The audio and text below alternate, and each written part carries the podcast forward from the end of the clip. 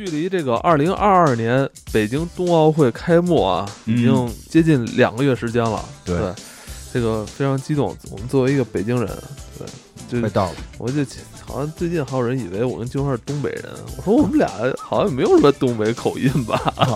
对，我们这种以为的啊。对，我们北京啊，我们的家乡那个要开冬奥会了。嗯，呃，所以我今天我们也是为北京冬奥会献礼。我们说一期。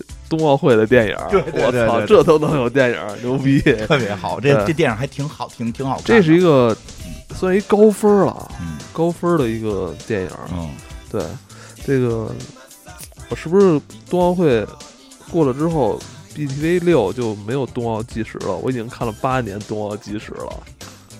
我就特别迷，你知道吗？北京 BTV 六体育频道一直在从八年前开始就放这个冬奥计时，就也没有英超了，也没也没有那也没有那个足足球比赛了啊！这个马上要开始了，终于可以看到真正的冬奥计时了。那个 献礼，我们今天献礼冬奥会啊！冬奥会的项目，想必大家其实没有那么熟悉啊，这是关键。一说就只知道是。呃，冰雪比赛、冰雪项目是吧？呃，一说就可能是不是就滑雪、滑雪、滑冰是大家比较能直观有印象的。嗯，还其实还有一些好玩的项目。对对对，好玩的项目，比如这个冰壶。对，冰壶。哎，冰壶我还玩过呢。特别冰壶我特别爱看。冰壶有这个项目，现在小孩玩。啊，小孩有这个比赛项目，这不就因为有有咱冬奥会、北京冬奥会嘛？对啊，这些年在咱北京就是开了好多这个冬季这个滑雪项目。对对对，听就那个冰壶特别有意思，一人把一个球扔出去，然后我体验过的，然后然后对方对方在你的球前面开始蹲地，对吧？你不是吧？啊，对自己自己自己自己那方先蹲。然后，然后那个他进一个圈儿，然后那个敌人再上，敌人再上继续蹲，然后让你那个能滑出去。不是吧？是是啊，是推的跟滑的是一拨人啊，两波都都都擦，两波都擦。先是那个自己那波擦，是为了让那弧走得快嘛。然后他不是他不是比谁走得远，是比谁进那个靶靶中心嘛。进圈他他进圈快进圈的时候。那个自己方就不擦了，因为需要阻力让它停在那个红心，所以这个时候对方就可以上来擦嘛。完了，我记得我看的是那样，就双方都擦，是他是看那个，他不是比谁扔的远，他是比谁扔的那个正好停在那个位置。嗯，那 那挺有意思。除此之外，还有一些可能带可能比较危险的一些这个危险性冰雪项目了。这这个。这个其实在在我看来都挺危险的，单板、双板啊，滑雪就挺滑冰，我都觉得挺危险。这个这个，今天咱们要说的电影里边这个项目啊，雪橇车。对，现在之前之前也我们也是从这个新闻联播就体育新闻里边里看过，挺挺忙的，就就感觉这这项目还挺好玩的啊，整整齐划一，特别忙的，特别忙。而且你你看他们玩的时候，在这个雪橇这个轨轨道里边。跑的时候还挺刺激的，对，是吧？就是就是开头得把这车，就是他们有一小车，然后有四个人的，有俩人的，得推着车往前跑，因为车又没动力，不是那种有动力车。像这这种像这个这种运动吧，就是你很难找到一个嗯平时玩它的场所。其实它对于你去入门还是有一定门槛的，很高，门槛很高。不像滑雪的话，我们冬天像北方很多城市有雪场，都可以去滑。吧，冰壶是吧？可能找一场地，我们也能玩。冰壶面积也不大。对，这个雪橇车，雪橇车要求面积非常大。它应该是很难有这个场地，这个这个基础吧，群众基础。呃，对，因为场地要求太，而且危险系数也很大。对场地要求高，对这个玩的人的身体素质要求也高，对对吧？然后这个场地的维护，这本身占地大，维护费用就就高。对。是吧？这边还有危险的这个危险系数，还有个人想玩的话，那车钱。对，那雪车可平时谁谁买一辆这车？谁谁买一个没轱辘的车呀？对吧？雪车。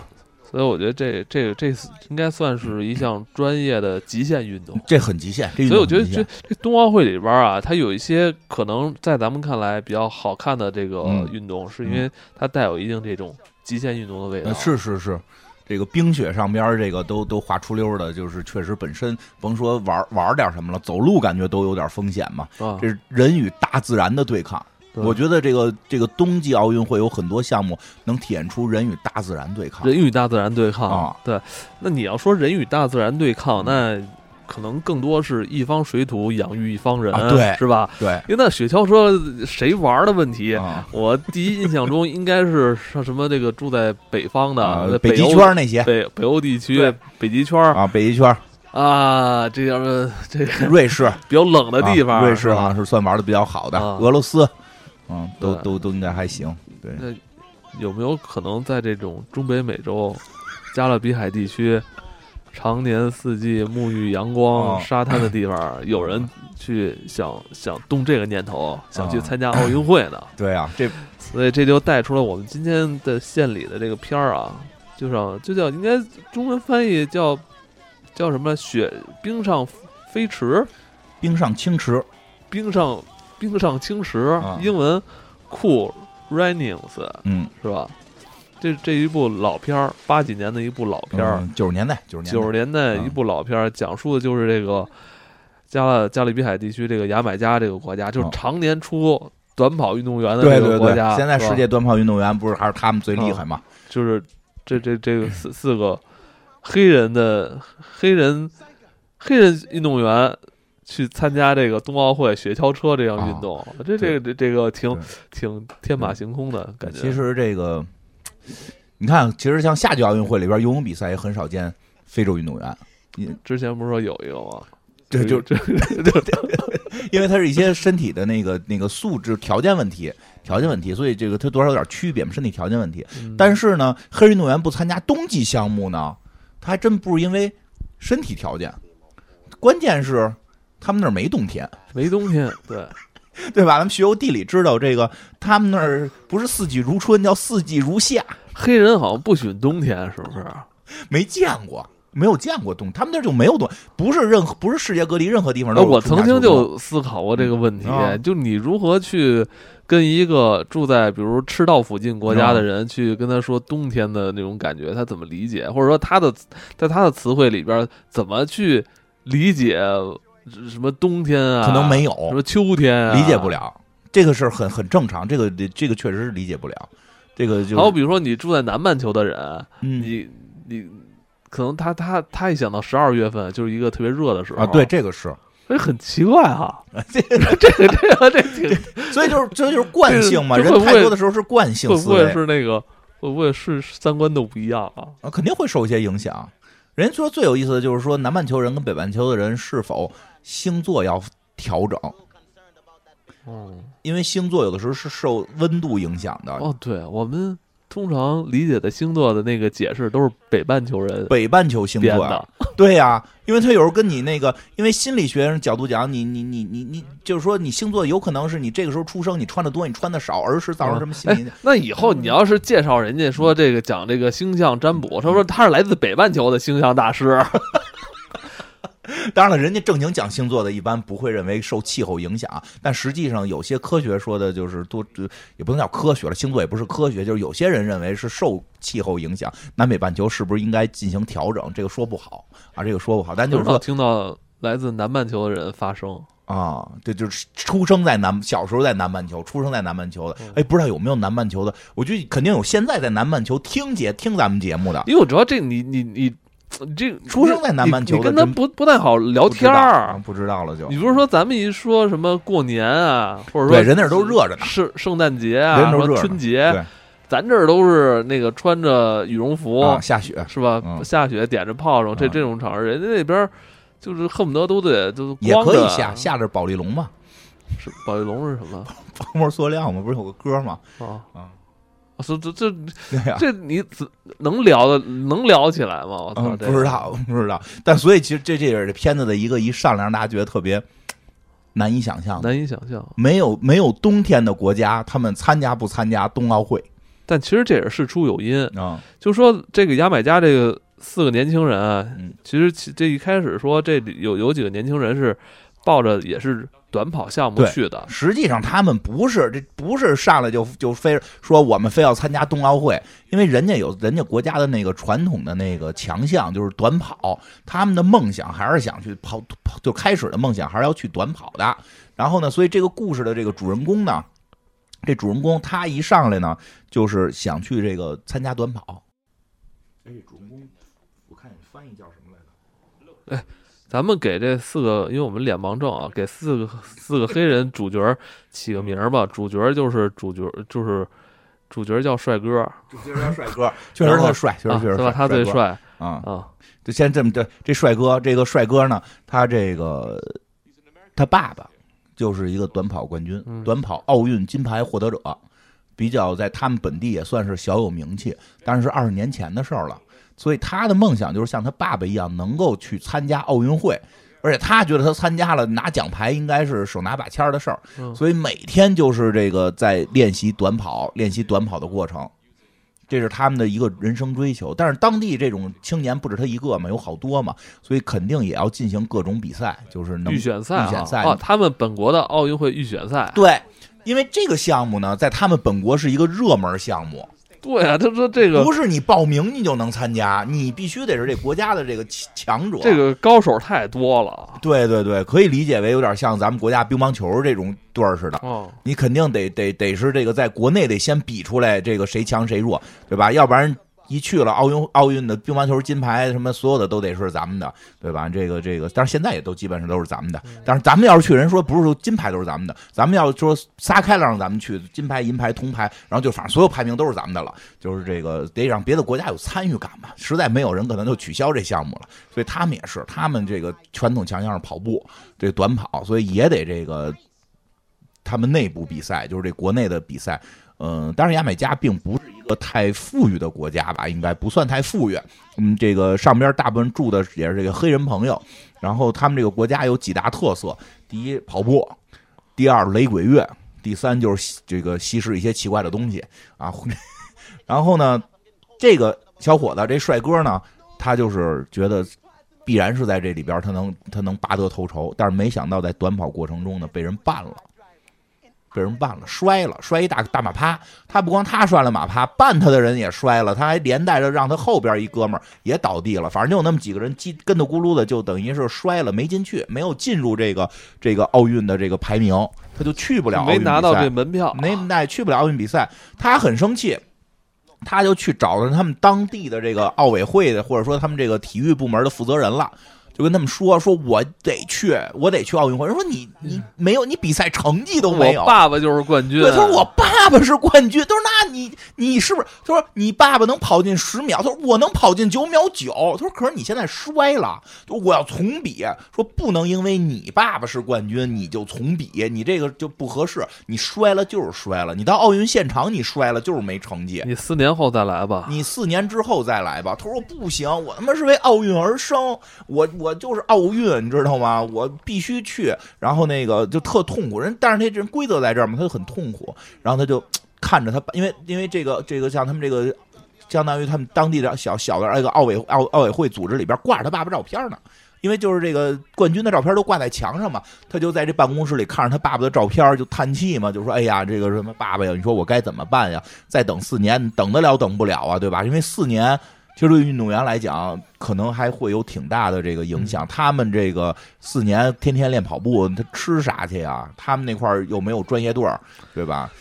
所以是个问题。但这时候你说参加不了两次他妈奥运会对，对，还太有那个体能问，可惜了这和那个身体老化问题、状态问题呢，所以他他确保他现在自己状态是最好的，但是所以他有点着急了，他就说这个爸爸我该怎么办？对着他爸照片嘛，人说突然看说，哎，我爸照片怎么旁边站着一白人啊？就问这个叔，问这奥奥委会这这大爷说这人是谁啊？他说这人是一个疯子，说是哪来疯子？这是来一说是这是一个白人，是一美国人。说他呢是这个也是个奥运冠军，但是他非想让你爸爸转项目，幸亏你爸没转项，这得了这个奥运二百米这个这个金牌了。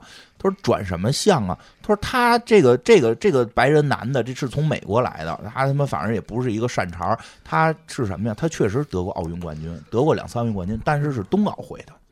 冬奥会、奥运也是奥运啊，这个是冬奥会的。说好像我记以前好像冬奥跟这个冬奥会跟这个夏季奥运会好像还是还是在一年开呢，就是，但是它是冬奥项目，不是咱们牙买加人能参加的。他说牙买加人不让参加，他说不是，是因为我们这没冬天，谁知道他那叫什么项目？他说他他那项目叫什么呀？叫雪车。啊，那说那行了，他不是让我爸当年转雪车没转吗？我转，我跟他我参加冬奥会，照样是奥运。然后，然后就是特高兴，说那走吧，走。他出去之后又又回来问了一句，说但是我我想问一下，什么叫雪车？什么叫雪？你他那他那长二啊，这个一年四一年全是夏天，什么是雪？对吧？他这个这个找了本书。还真找了本教材，教材上面介绍什么是雪车。一看第一点有一难点了，雪车呀，他当时那个项目四个人参加，他一人去没用，得四个人参加。他怎么办呢？他就想我找一个跟我这项目比较接近的。他们家买家呢有一个公路手推车大赛，就是 是什么呢？就是这个自己做一轱辘车，就不是一个特别正式的比赛，就是因为国外不是老那种民间自己就自己闹着玩的比赛嘛。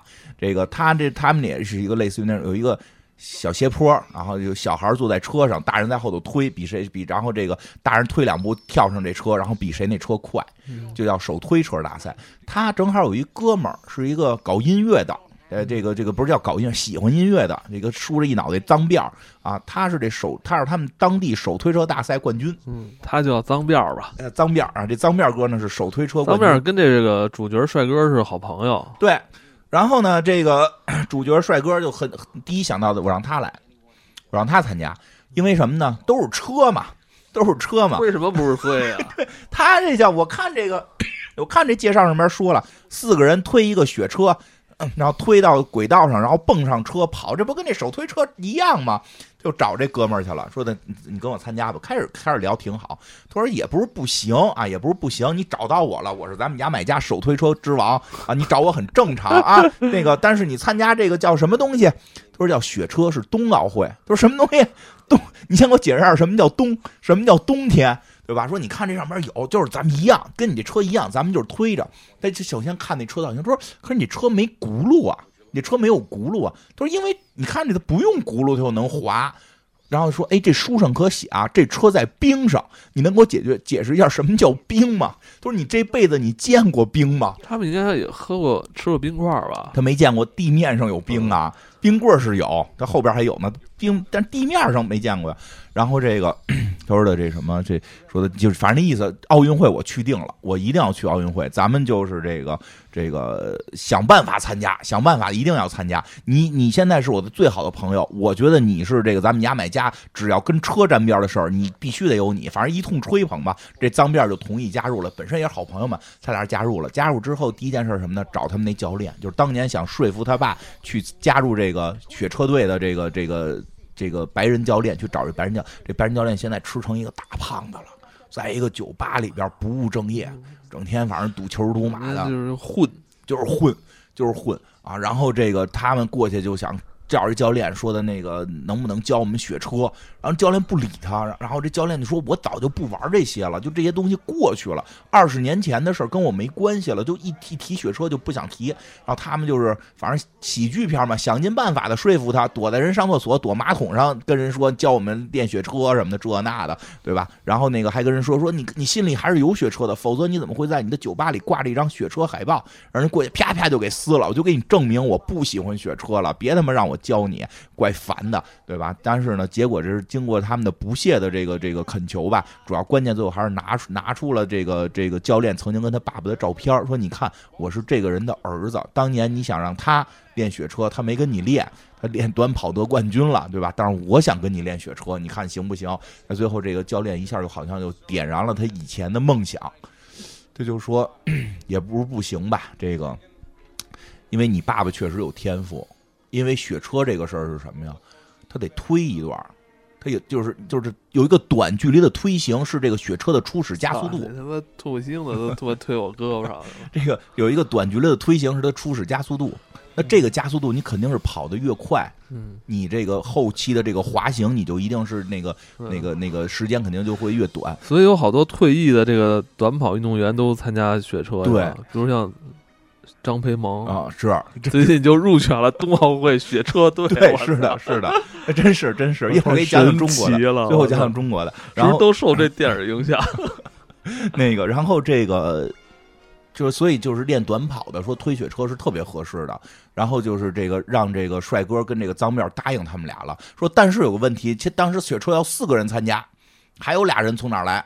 那咱们就弄一个招聘吧，就贴了一招聘会，就就是召集了动员会，呃，因为当时还没有确定是另外两个队员是谁，所以他们就把这个村里边想参加奥运会的这些招年轻的标小伙子啊，对，招标啊，他们这个这这个岛上吧，他们这个岛上他这岛全都是运动员，我操！是，确实是，确实是一会儿给你讲真实历史，更更更比这个还夸张，真实历史也比这还夸张。你说这电影它其实是真事儿，呃，是根据真事改编，但真实比这个更夸张。哦，然后呢，就是动员他们这个岛上的兄弟们就都来了，都来了之后呢，就给他们放了一个什么叫雪车的片子。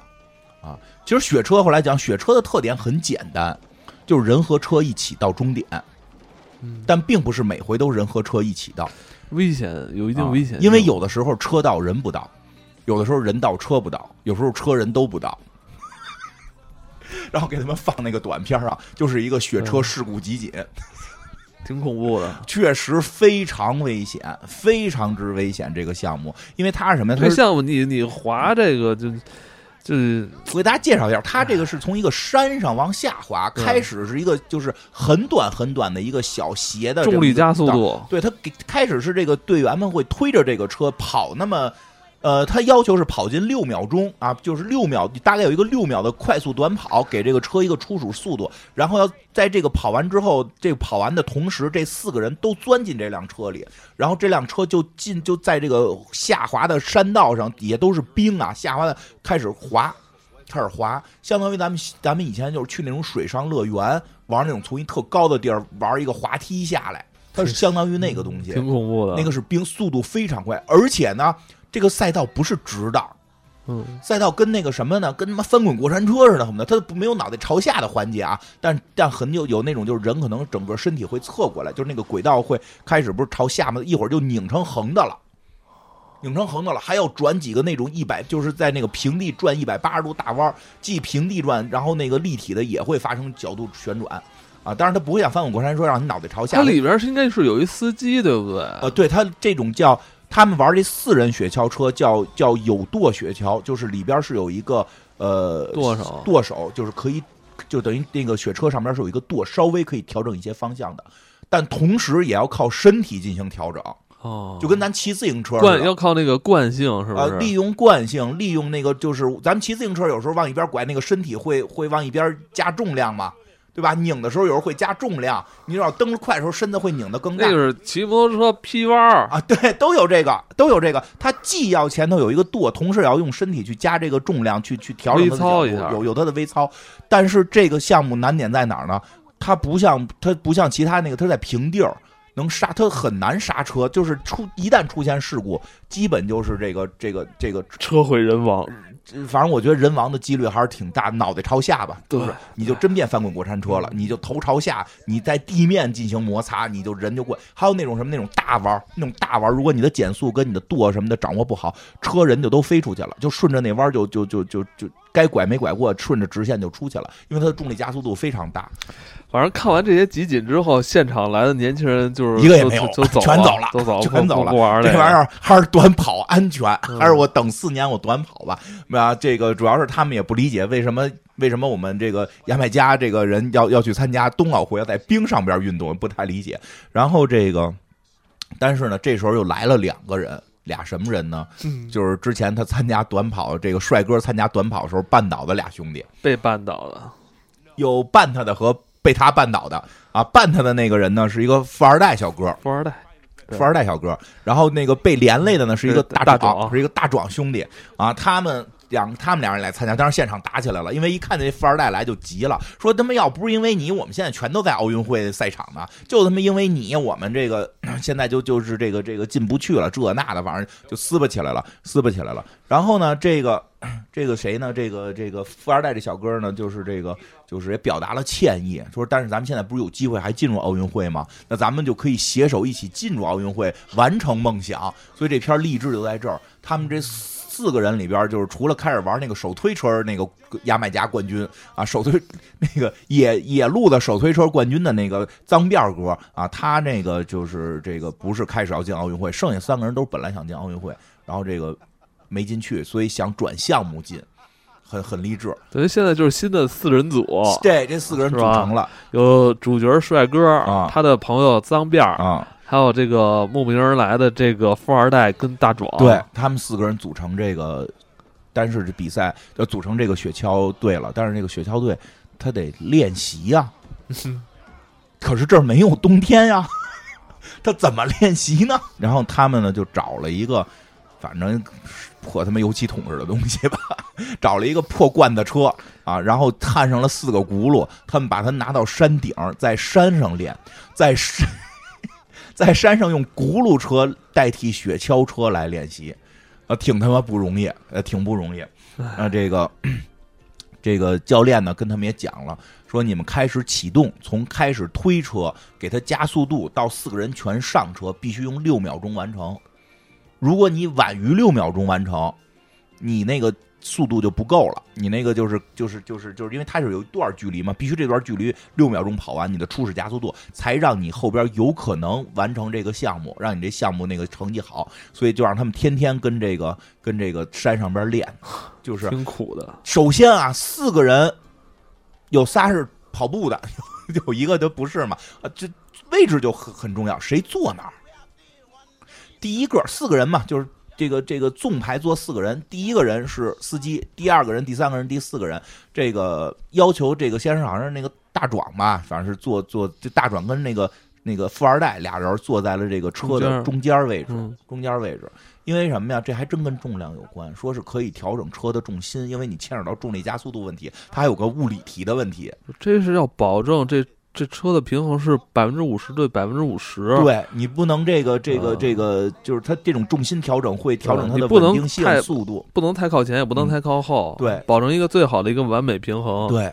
然后呢，这个后来就是谁当司机，这这还吵起来了。当面说，那我一定是司机，我最懂这项运动啊。对啊，你们都是跑步的，我是开车的，我是手推车冠军啊。这咱不就是推着这车？现在你这车现轱辘，对，最重要。所以你这车上最重要舵手位置应该是我来。对啊，对啊。然后这个教练不同意，他跟教练打了，之后教练跟他说：“说舵手这个位置不是简单的一个掌握方向，他是全队的灵魂。”他必须全身心的注意这儿，因为他要发号口令，就是大家往左侧身，往右侧身，因为不是说了，他有一个要靠身体再去那个那个平衡这个东西吗？他要他要比别人训练的更多，他要每天去看那些，就是后边有他演，他每天要看这些轨道的图，就是这个赛道的照片，然后他自己去练。现在这到这个转弯了，我该往左转身多少度？我要带着大家怎么左转身，同时我怎么操作？说需要全身心的投入，他要比别人的训练时间更长。所以这还得给主角，而且还不是主角。对，然后而且还有一点，我说这点那个手推车那那那个那脏辫哥都还能接受。还有一点，说他要照顾这剩下人的情绪。因为这是一个团队，司机是队长，他要照顾他们的生活，照顾他们的情绪，让大家团结一致。这些责任你能承担吗？他说：“我决定做最后。”说做最后那个是好像叫管那个闸吧，叫什么？这我还真不知道。就是那个手那个车后头有两个小棍儿，最后得得合上，跟车门似的，但它并不是门，就是俩小棍儿得给合上。上完车之后得合那小棍儿，他是负责合那棍儿的。然后这个主角啊，这帅哥主角就坐在了这个第一个位置，然后开始练习。练习的难点都有什么呢？第一，他们推这车跑可得是一个速度，有人快有人慢，就就就就就使不上合劲儿了嘛。开始大家因为原先都是练的单独的单项。那包括手推车那个，原先他也是自个儿推，是那小孩坐那车上，他自己一人推，他们这劲儿就使不到一块儿。就先是练这个合力问题，等合力问题练完之后，加一个问题是什么呢？得钻上车，这也都是他们之前没练过的，他们之前根本就没练过往车上钻，因为之前都是短跑嘛，所以就是练这些东西，然后一次一次的练，一次一次的练，反正。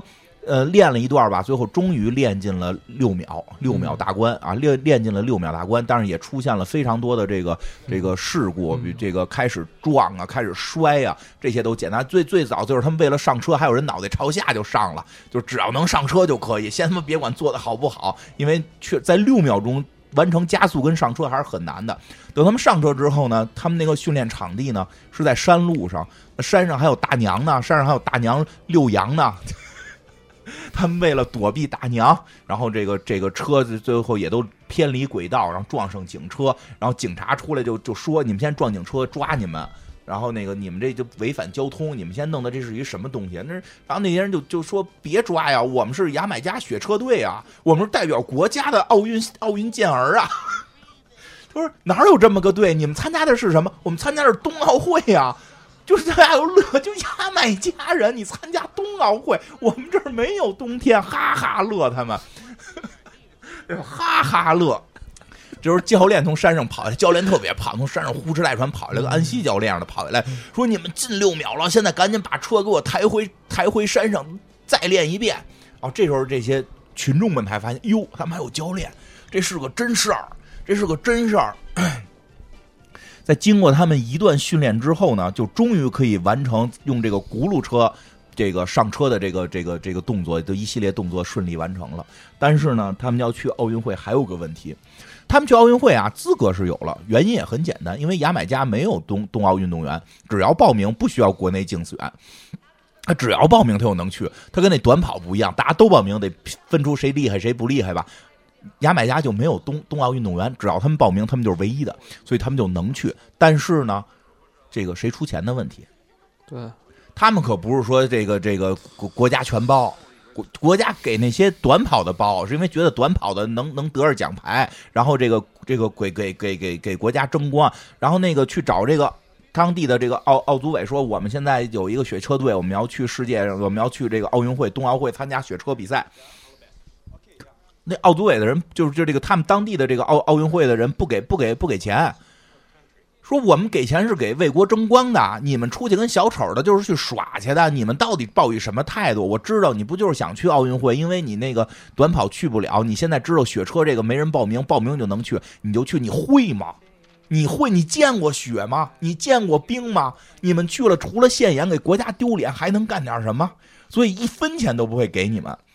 你们出去只会乳牙，然后呢？他说：“你们要想去，我们也拦不住，因为奥运会你们可以报自个儿去报名，但是钱是不可能给的，钱是不可能给的。”他说：“那自己筹钱呢？那自己筹钱我们就不管了。他们就想尽办法去筹钱啊，这个方法也特别多，比如大壮哥就靠跟人掰腕子，嗯啊，掰腕子挣钱；帅哥呢靠卖香吻。”我说他这块儿我操有点接受不了，还能这样啊？F 四那个《流星花园》里边也有相同的剧情啊，这不是有女朋友吗？麦香吻啊，对，他说他的嘴唇很性感，他女朋友还是支持他的，虽然后来给他蹬走了吧，后来不许他再卖了，不许他再卖了，让他那个脏辫哥卖，脏辫哥卖香吻，脏辫哥在那跃跃欲试半天了嘛，靠，然后那个但是筹的钱还很有限，脏辫哥还有个身份就唱唱歌，老唱歌，老在街边唱歌。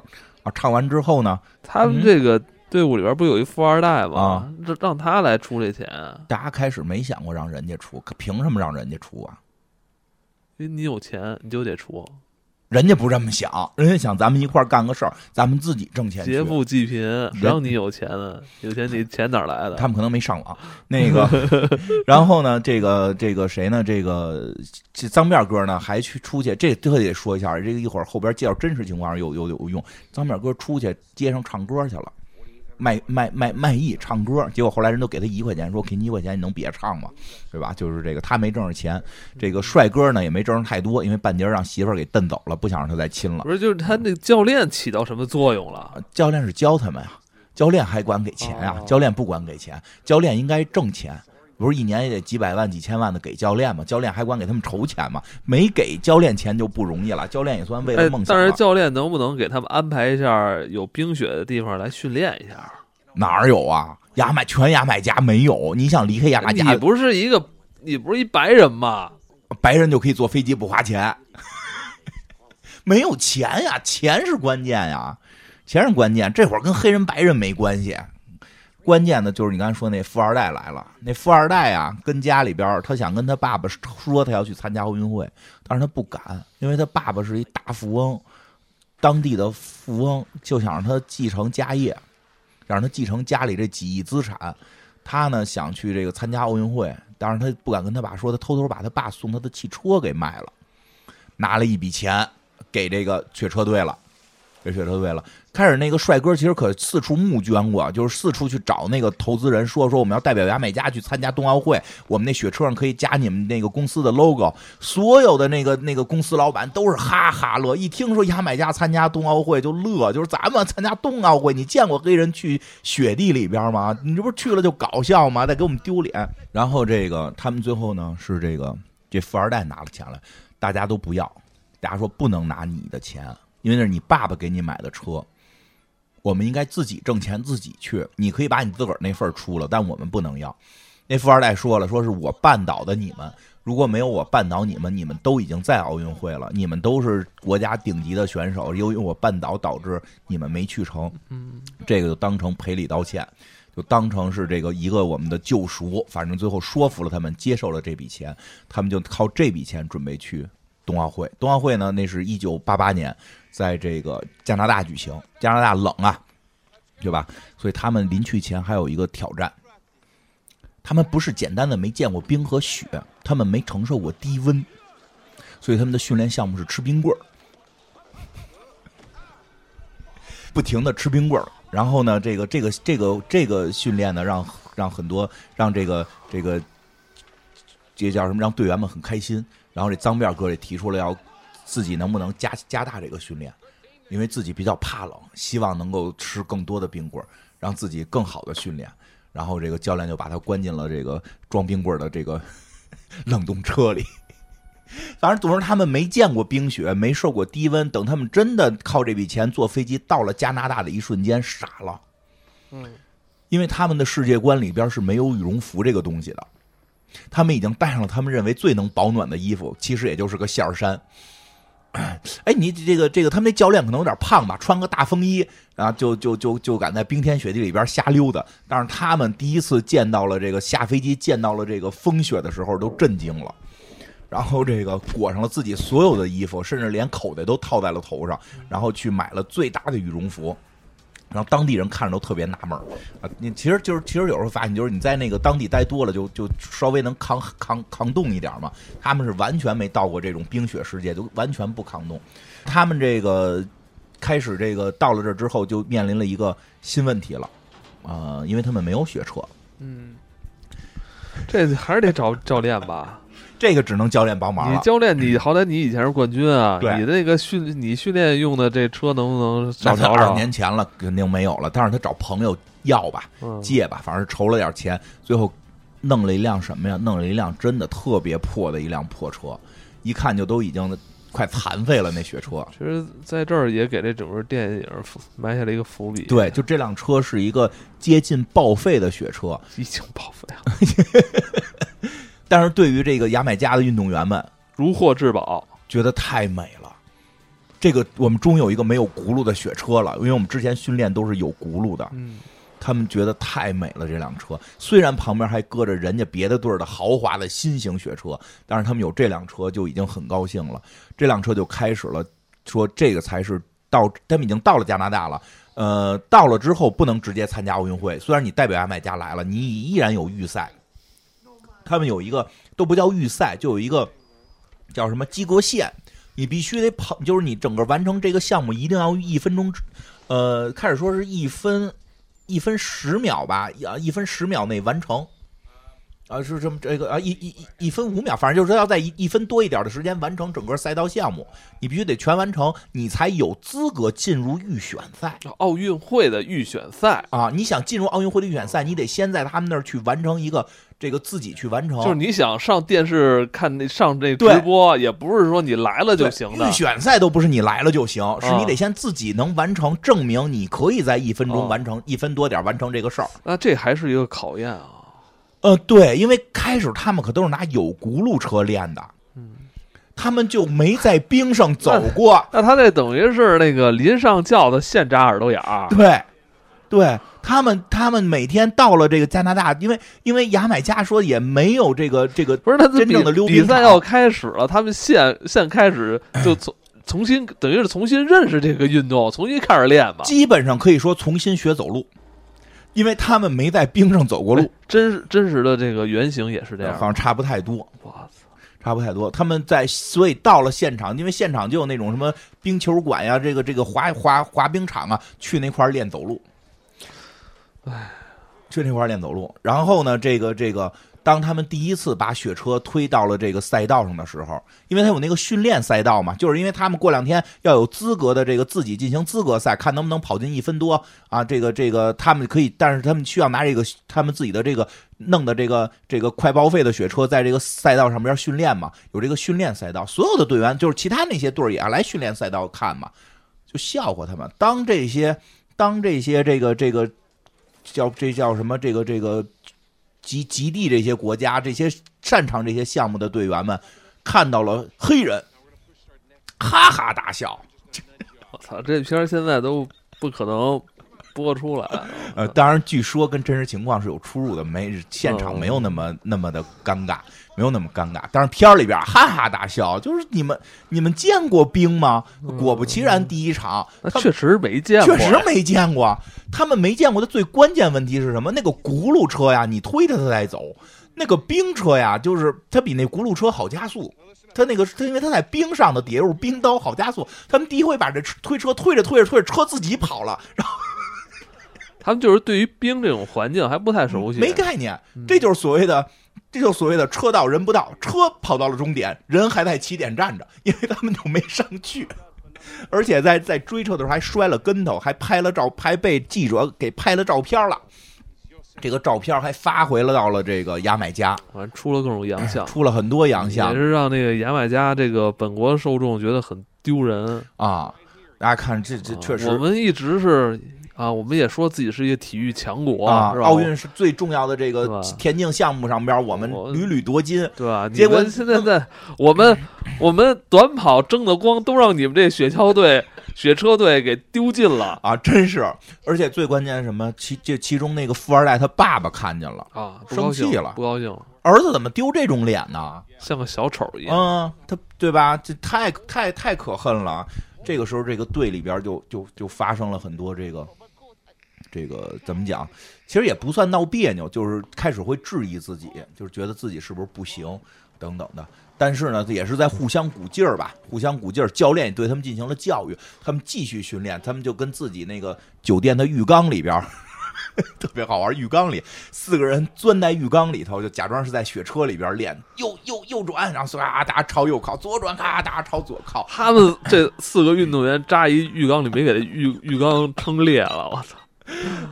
然后在那个冰场，冰场练练冰上走路，练冰上走路，然后那个去体会什么叫冰，什么叫雪，跟教练打雪仗，啊，终于他们对这个事儿还是什么呀？人还是训练过，只是对这个场地不熟悉，只是对场地的不熟悉稍微大了一点儿，但是基础素质是有的。所以在再往后这个他们就真正进行这个这个这个去资格赛的时候，他不是预选赛，资格赛的时候，他们比较成功。四个人，这四个人的这个动作已经可以说整齐划一，然后各司其职，然后这个特别顺利的完成了一呃一分呃，其实一直在刁难他们，时间一直在缩短。开始说好像一分十秒，后来要求一分五秒完成，后来告诉一分两秒，最后告诉一分钟之内必须完成。在这种比赛是分秒必争，差两秒可能就完不成。最后他们是卡着这个时间，五十五十九秒，五十九秒多点儿完成的。其实他这项运动。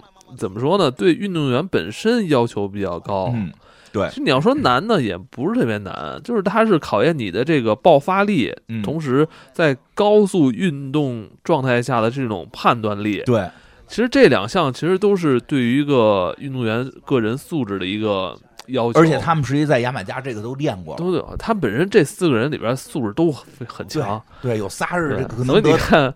张培萌为什么短跑现在退了，直接去冬奥会练？他这这这个东西，你可能就是说你要在短时间学习一下规则，然后再再熟悉一下环境。但其实最重要的还是是你这个人个身的个人的素质行不行？对。然后呢，所以他们进入了这个这个预选赛了，这个就是说进入了奥运可以上电视了啊，那就比吧，这就可以比了。这个时候家乡呢也慢慢的就是这个牙买加也都关注到说，哎呦。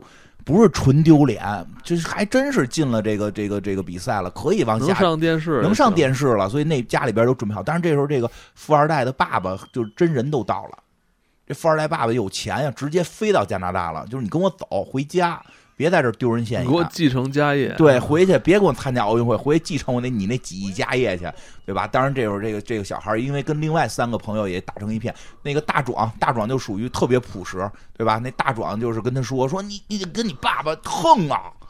啊，对吧？你一直受他管教吗？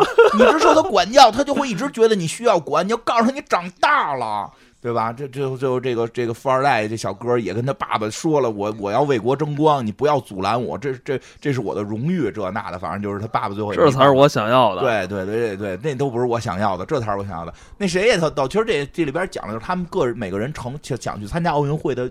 愿望，因为那个帅哥男主角帅哥是他爸爸是奥运冠军，他们有这个传统，就希望得到奥奥，就是参加奥运是他们的一个家族的追求。那个富二代呢，就是他自身的一个追求，他爸爸是有钱人。那个 那个谁，那大壮特别逗，大壮拿着一个城堡说等我参加奥运会，因为其实牙买加相对经济不是那么发达嘛，就是。那我就我就可能有钱了，我就要住这个城堡。最后那个脏辫哥跟他说：“那你得请请他娶英国女王，因为你他妈拿那个城堡照片是什么那个英英国女王的城堡，温莎城堡。他啥都不懂嘛，然后说啊，那怎么办？就这种特别逗。但是他们在这过程中关系也会变得越来越好。然后呢，但是这里边出现什么了呢？一个。心态问题啊！当他们一分钟完成时候，当时觉得很很棒、很骄傲嘛。但是在预选赛时候看到其他队的比赛时候，他们才知道他们就是弟弟，他们就是弟弟嘛。人家就特别短，就是就是可能会比他们快好几秒完成，而且人家那种有那种就是一上来啪啪拍脑袋，然后喊口号，耶，走走你。就是其他各国参加这项运动的运动员都是职业专业的，对，人都是在本国都天天玩，而且人家队都有那种就是。团结的那那那那各各个团结的口号啊，专业呀，还是专业？我说就有一个什么什么能大家让大家团结意志，所以作为队长，这帅哥觉得他们队弱了，输了，输了。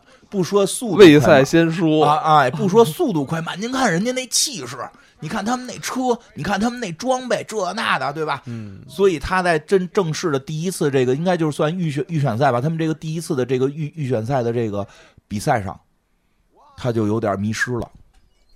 他迷失了，他就想我要成为这个冠军，我要成为世界最强的队。那最强的队是谁呢？说当时是瑞士队，所以我向瑞士队学习，我要那个按瑞士队的那种加油口号喊瑞士队的口号，然后那个拍脑袋什么的。他拍人脑袋的时候，那牙买加那几个朋友说：“您有病啊？你拍我干嘛呀？什么的这种。”说这不是人家都这么加油，咱们也这么加油。然后他们结果呢，就那一场就特别不好。嗯。那场特别不好，速度非常慢，排到了第二十八名，进不了这个这个决赛圈了，就进不了决赛圈了。就因为这个，这这怎么说？这庆祝姿势不对，气气势气势弱了，气势弱了。然后那个家里边，就是老家呢，也都在看这个节目呢，也都看呢。一看，一个小朋友们还在黑板上对这个对几秒，那个对，人家一写都是五十五十六秒。他们那个不是五十九秒，一人都是五六秒，这种比赛差四秒就差天壤之别了嘛？这这这这个差太远。他们这次一这个气势上本身就就被镇住了，再加上开始这个这个这叫什么？这个呃鼓劲儿的这个方式又用了别的队儿的方式啊，战舞战舞没跳对，结果士气没起来。特别低，二十八名进不了决赛了。哎呦，所有人都失望了，所有人都失望了，说这个还是果然是不行，没有冬天的国家无法参加冬奥会，对吧？然后结果呢，这个晚上回去呢，晚上回去之后，教练就教育他们了，就跟这人说说了，说跟这个帅哥说了，说你们现在跟那些人差的不是技术，不是速度，都能教了，都教了，现在没有什么能教你们的了。这会儿运动员拼的是什么了？就是心态，就自信。对，是心态。其实也知道，奥运会上好多就老说那个人那射击运动员最后一枪啪打别人靶子上去。我记得就就就就好像美国一队员打到咱们靶子上了。不是他后来，但是他后来跟人那个结婚了。对，后来他收获了爱情。对对对，心态很重要。说咱们就是这个心态，有时候有时候练的都比较好。中国运动员好多就是很多项目强项，心态都特别厉害。包括看那这次大屏平评球不也说？乒乓球说这这场一看到这儿就知道赢了，就心态起来了。那场到哪儿我知道就输了，因为他心态就没了。他不是战术技术的问题了，战术技术大家都在一个巅峰水平的时候拼的全是心态。那教练也是这意思，说你们现在都已经进能进入到奥运会，你能进入那一分钟那个，你已经是世界相就是比较顶尖的选手了。你们这会儿拼的是心态，谁的发挥了。然后这个教练走了，剩下那几个兄弟就说说的，我告诉你就跟那个帅哥说说的，咱们不应该去效仿瑞士队，咱们有咱们自己国家的特点。啊，虽然那个那个那个那桑辫的特点是是上去直接亲个鸡蛋啊，不是他他他就他随身老带着一个鸡蛋，对然后他逢人就说你可以亲我的蛋，对 对，他说他说你这说，然后人说那这就是咱们的特点，就是亲你的蛋吗？就就不是不是就是牙买加的就可以吗？就是咱们有咱们自己的，不要就是。技术、动作、技术、战术、动作、设备都可以学外国的，但是咱们在这个心态上边一定要有自己的心态，就是不要一下被别人带跑了。你这个上边要是就被别人带跑了，就就就就完了。那这个时候他就同意了，说那咱们要有自己的心态。那咱们牙买加的特点是什么呢？结果在第二天比赛现场，他们就唱起了雷鬼乐，因为雷鬼乐不是也是这个牙买加很著名的音乐嘛？他们有的。雷鬼乐大师鲍勃·马利，这个世界著名的这个音乐人，对吧？就唱起了雷鬼乐，现场就被热起来了，就感觉啊，就像一个演唱会似的了。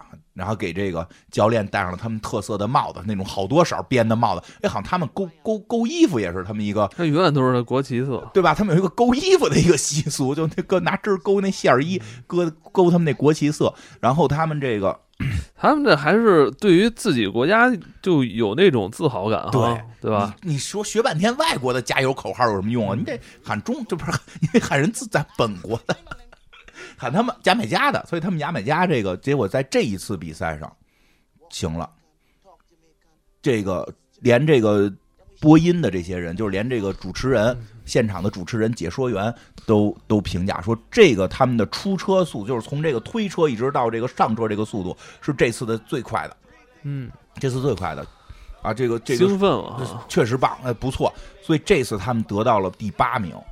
就是这个，就是他们的第二次机会嘛，预选赛第二次预选赛可能能有两次机会，第二次这个第八名就可以去幻想一下，是不是能冲击牌了？能冲击个金铜牌，冲击金牌不想，银牌铜牌吧，铜牌冲击个奖牌，可以幻想一下，可以幻想冲击奖牌。所以这回是真的让他们高兴起来了，让他们兴奋起来了，热起来了。那最后的这这最后这个在决赛场，在决赛场他们依然表现的非常的这个优异，这个这开始的速度也很快，然后整个过程也很好。但是出去问题就出现在那辆报废的车上边，这不是一个纯拼人的项目，它毕竟有那个车本身质量问题，那个车快报废了嘛，所以那个车里边的。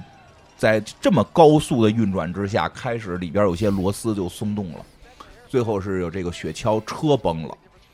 比较惨的是车崩之后的问题，就比如敲什么的都都歪之后，这个车就就遮过去了。这些运动员的头顶着地，就头顶着那个冰面滑。头铁。啊，他因为戴着头盔呢啊，这真是拿头，这是拿头磨的话，头就磨坏了嘛。磨磨磨半截儿，对呀，他戴的头盔呢，但是也很危险，因为那么高的速度，你的脖子追，你的脖子可能撑不住，而且就是滑的非常好的时候，突然这个车出现问题，车出现状况，车倒了，然后人用头顶着又滑向终点了一段，但是速度肯定是慢下来了，但是最后离接近终点的时候停了下来，就这车还是停了。然后他们那个队员问嘛，就是就是你还活着吗？啊，就是很多人说这句话就就特别感人嘛，就是就是真是为了这个梦想，就是豁着命啊，就是就是我还活着，就就还挺好，就是他们发现还活着，然后这时候抢救他们的人就上来了嘛，给他们给给从车里给把车周过来，让他们出来了，还好这几个人没有。受太重的伤，他们抬着这个电影里演的，他们抬着这个雪橇车，人车一起过了终点，然后赢得了这个全场的喝彩，就赢得了这些开始嘲笑他们人的尊重，然后也得到了他们本国这些在观看这个项目的人的这个这个在在当地看电视的欢呼。还有一个细节，就那富二代抬着这辆车的时候，在这个队伍当中看到了一直阻阻阻挠他进入奥运的父亲。然后他爸爸看着他，虽然他没有得到奖牌，但是他爸爸觉得他他光荣了，然后就把衣服扒开，里边背心是这个雪车队的这个这个 T 恤衫，然后我觉得那段还挺感人的，就是这些东西就都理解了，就父亲也理解了儿子，那这个点抓的也好，然后完成了这个比赛，因为车人得一块儿过嘛，完成了这个比赛，然后得到了大家的认可，这个故事到这儿就结束了。啊，就结束了。当然了，这个从此之后，从此之后，牙买加雪车队成为了牙买加冬奥会的保留传统项目。现在是现在也有，而且他们的最佳成绩后后来的最佳成绩是好像拿到过双人雪车赛的亚军，就已经 就已经很厉害很了很厉害了。因为他们起步的也算晚嘛，所以这是一个真实历史故事改编。就是一九八八年的冬奥会，有这么几个短跑没有进入这个奥运的年轻人，他们去参加了这个冬奥会，在没有冬天、没见过雪、没见过冰的这个。牙买加进行训练，然后到这个加拿大去进行比赛。呃，说真实情况比这个还令人特有一点特别令人惊讶的是，其实去的不只是，就是去的是四个人，但有一个人好像病了，没没法参加，啊，所以有一个那个有一个人带着弟弟去，那个弟弟是是拉拉队，就就让他那个拉拉队去了，就是拉拉队你来吧，就是就是跟着一块儿跑吧，因为必须有四个人，所以他们有一个替补是从拉拉队里蹬来的。可能因为他们都在当地一直在练短跑，就所以拉拉队其实实力也挺强，就是这个这这个还挺有意思。然后呢，这个还有是更有意思的是，应该是这个脏辫儿的原型，应该是脏辫的这个原型。后来他成了好像是音一个音乐家，专门好像玩雷鬼乐，就是一个挺著名的音乐家。但是在很不幸的，好像是在去年吧，在去年得新冠去世了啊，啊完了，啊！什么完就完了？剧终了他的生命，啊就是这原型脏辫儿对对对，脏应该是脏辫儿这个人，因为就是他后来成了一个音乐家，成了一个音响师，不是那种就是简单的唱歌知识，还跟音音响什么的相关，就是是一个在欧在这个这个美洲地区，因为北美南美很著名的一个音乐家。他就就同时他是一个奥运选手，然后但我觉得人的这人生非常精彩过的，他很精彩，他很过得很精精彩。，对，然后活出精彩，嗯，另外几个选手也都后来还不会唯唯诺诺，对，后来还想干什么干什么。我觉得这个挺挺值得，挺励志的。对对对，所以这个片儿你知道很励志。这这是一个九十年代的电影，嗯就这种电影从里到外其实透露着那种开放，那种对那种。呃，奥运啊，真的是奥运的精神。凝结凝结了这个全世界各国人民的这这个这个这共同的这种美好的这个心愿。对对对，这个这个是特别九十年代的那种电影的感觉。是是这么回事儿，就是就是，所以大家都觉得很励志嘛，因为以后电影也不会再超越九十年代会会会会会的，你别那么悲观嘛，总会有更好。我觉得这个这个片子真的，首先挺励志，而且它是真实的历史情况改编的。哦，对，还有一个真实历史情况，说跟片儿里不一样是，其实现场运动员从来没嘲笑过他们。这个完全是这个片子为了效果去增加的，让这个什么瑞士队啊去吓唬他们。诚心就是儒儒雅，诚心就表现出儒雅，嗯这是儒儒儒瑞呢，还把瑞士人演演的互互相辱，嗯，对，互相辱，对然后这个这个说实际现场，当这些就是传统的这些冰雪强队看到了牙买加入场之后，都是给予这个这个关注或者是这个对对对教指导，因为其实很好理解，其实运动员们非常希望。更多的真正的运动员非常希望自己的项目有更多的人新人加入，是没有说我是冠军，你们谁也别来了啊，谁都别。那是那那那绝对不是一个正常运动员的态度。对对对对 对吧？正常运动员态度都是我到了冠军，我希望更多的人加入这个项目，因为这个项目很有魅力。当他们看到黑人朋友们没有见过冬天的朋友们来了冬奥会，没有见过雪的朋友们开始玩雪车的时候，非常高兴，给他们指导啊，给他们帮助啊什么的。这个其实会比电影是更更暖心的。电影是为了一些刺激的效果，把这个塑造了一些临时反派。对，我不是以前不是前几年我不是还老说，我希望大家都能做这个播客播客，吧对对？对我老说，我希望大家都能来做，对对吧对？我这开放心态，对，确实是这么回事儿。你要喜欢这个，就是希望参与的人越来越多对，都没有人参与，你这行业也就完了，对对吧？这个，所以其实现实是这样。而且他尊重对手，这是一个，其实，在我们可能传统文化里边不是特别容易嗯得到认可的这个嗯，因为我们太多拿这个比喻成战场了。其实体育项目成王败寇。啊，其实体育项目还毕竟是体育嘛。体育其实是你看体育 game？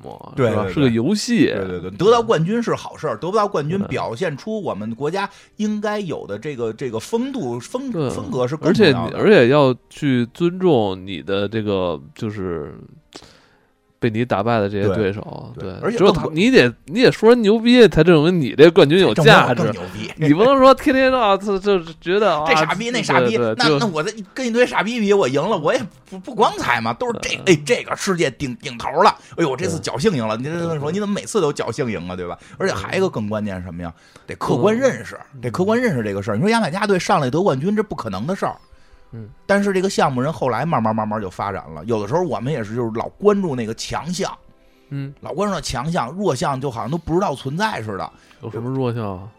就是很多项，比如比如我我就就是夏季奥运会我看的那个说。马术，哦，马术就今今年今年奥运会马术，咱们国家还有一个父子搭档，就是那个爸爸儿子 于谦儿，不是他爸爸，不是一下，呃名字我一下忘了叫什么了。人家父子二人一块儿去参加那个马术障碍赛，当然了，最后也没不就是我们马术于谦儿跟他爸王老爷子 参加马术，不是了，就是这个不是养马吗？人家他又不是马术，他养那个不是马术，然后那个。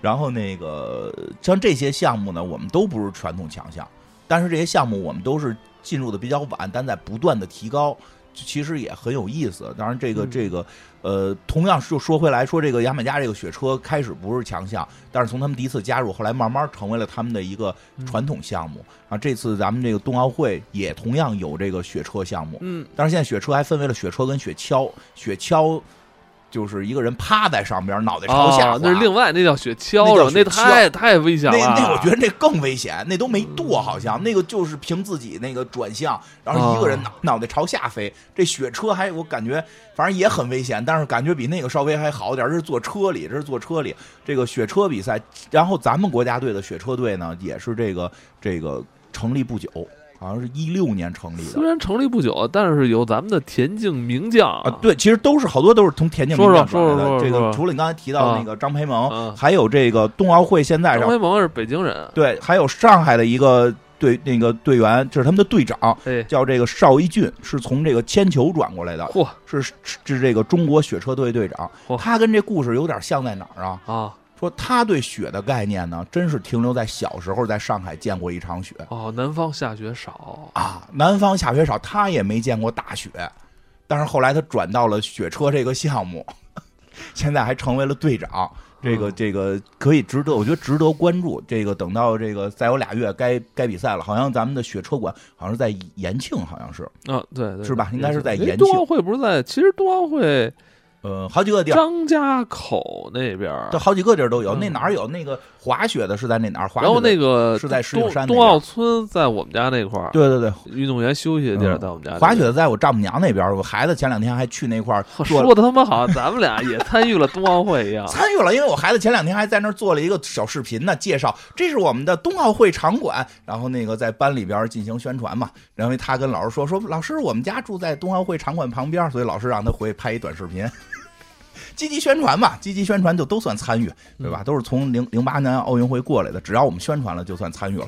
这个关注，反正我准备是去看这个。如果到时候我看能不能买着票吧，我想我要我要去给这个中国雪车队加油啊！现在中国雪车队也也实力也可以了，就是是有只有这个夺牌应该是没什么问题，有可能能冲金的。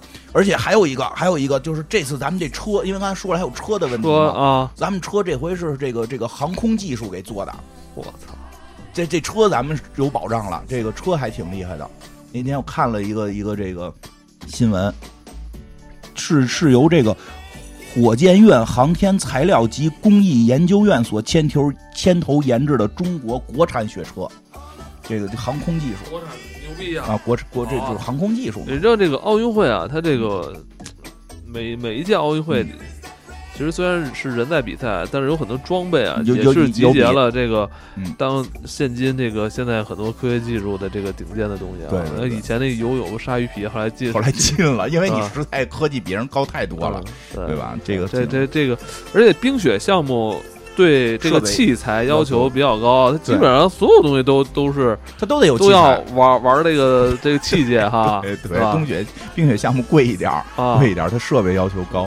是嗯，所以这回看这个吧，主要有有在北京的朋友可以去延延庆。嗯好，今年大年初二嗯就是冬奥会开幕啊，就开始了，对，对看看能不能买上票。对，非必要不离京，嗯，我就在北京就 看奥运会对，保证奥南方奥运会的这个安全，安全，挺好，嗯，挺好，挺挺挺值得期待的。嗯对，而而且也非常希望这个通过这次奥运会，能让咱们这个全世界其他国家的这个朋友也能重新认识到我们哎，们你说这特别。现在中国现在北京的这个发展。对对对，对确实，现在很多地方还以为咱们是这个虽然我们已经封闭两年了吧，嗯因为这个疫情疫情嗯是吧？对，这这次让大家来看看，对吧？这个更了解我们，我们也尽量展现出我们的可爱可敬。嗯嗯，好吧，那今天就到这里啊。我们也是帮我们的家乡这个嗯去宣传了一下即将到来的冬奥会。对啊嗯，呃，咱们这样吧，咱们等明年冬奥会这个进行的时候，嗯其实咱们可以做一期，可以，可以？聊聊一些当时的项目，就不聊啊电影了。可以聊一聊，嗯，对吧聊？